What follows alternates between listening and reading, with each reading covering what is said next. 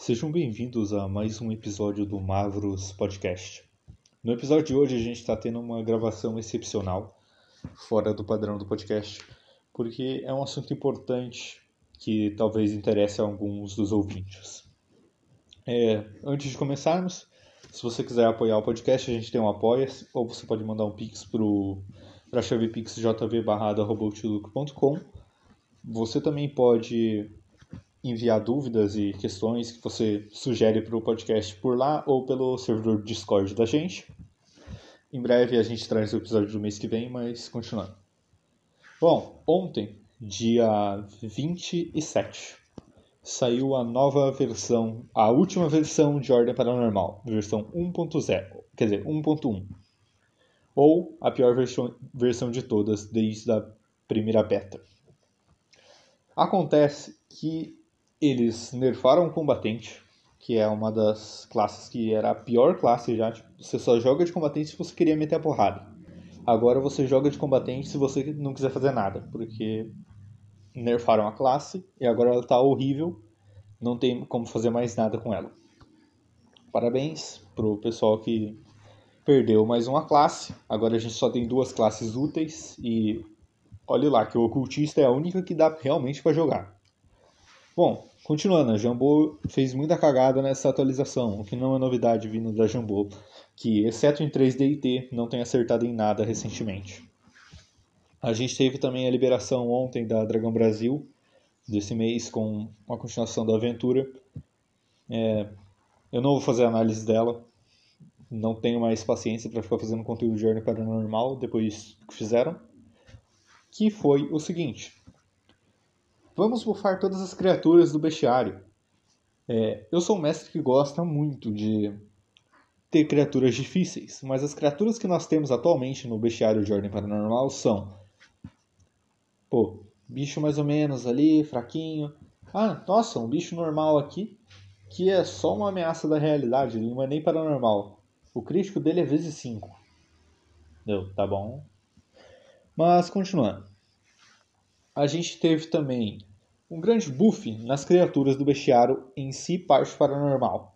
Por exemplo, nós temos uma criatura que a dificuldade para você acertar ela é 60. Nós temos um bichinho que você tem que tirar 48 para acertar ele. Outro que é 58. Só que daí você faz uma conta. Pô, tantos dados que eu posso rolar, mais o bônus.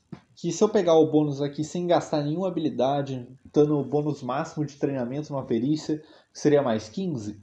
Pô, mesmo que eu tire 20 em todos os dados, é claro, se a gente desconsiderar a regra de ah, tirou 20 acerto automático, mesmo que eu tire 20 em todos os dados, 35 não dá para acertar um bicho de 36. Ou seja, você tem que usar habilidades, você tem que fazer um personagem focado em combate. Você não pode mais fazer um personagem focado em, como eu poderia dizer, se se proteger de combos, como eu poderia dizer. Um personagem mais interpretativo do que combeiro. E para um sistema que supostamente era para ser um sistema para novos jogadores está horrível. Porque jogadores novos no, normalmente não querem combate, exceto algumas exceções que é o pessoal mais doido, né? Mas normalmente o cara não vai jogar um RPG para combate, a menos que você seja um jogador veterano, já que não tenha muito mais o que fazer da vida. Daí você vai ficar lendo livro, livro, livro, livro até descobrir o combo e vai usar ele para estragar a mesa ou simplesmente para matar o boss com um hit. O que não é tão ruim assim, às vezes fica divertido, mas vocês entenderam o que eu quis dizer. Acontece que criaturas com VDs tão altas, para você acertar ela, tipo, ah, tudo bem, a criatura tem uma VD 400, ah, é 36 para acertar ela, de boa. Mas, porra, você olha lá o livro, tem um bicho de VD 40. E ele tá foda, é for, muito forte, muito mais forte do que deveria. E isso é meio estranho. Sim, eu já fiz várias criaturas pro Ordem, elas estão meio que balanceadas para ser um pouco fracas, mas ainda assim elas metem a porrada em todo mundo, tipo o Homem do Saco, que tá lá no servidor, a Nevastada, que tá aqui, inclusive um cara copiou a Nevastada, e eu queria agradecer ele por isso, porque me deixou muito feliz, apesar de ter sido um negócio estranho. Bom, eu vou explicar essa história em breve, mas tudo bem. Continuando, o que, que acontece? Acontece que se tem um monte de gente que está de graça fazendo conteúdo para o sistema balanceado, o que, que custa para Jambô que está recebendo milhões, se pá? Talvez.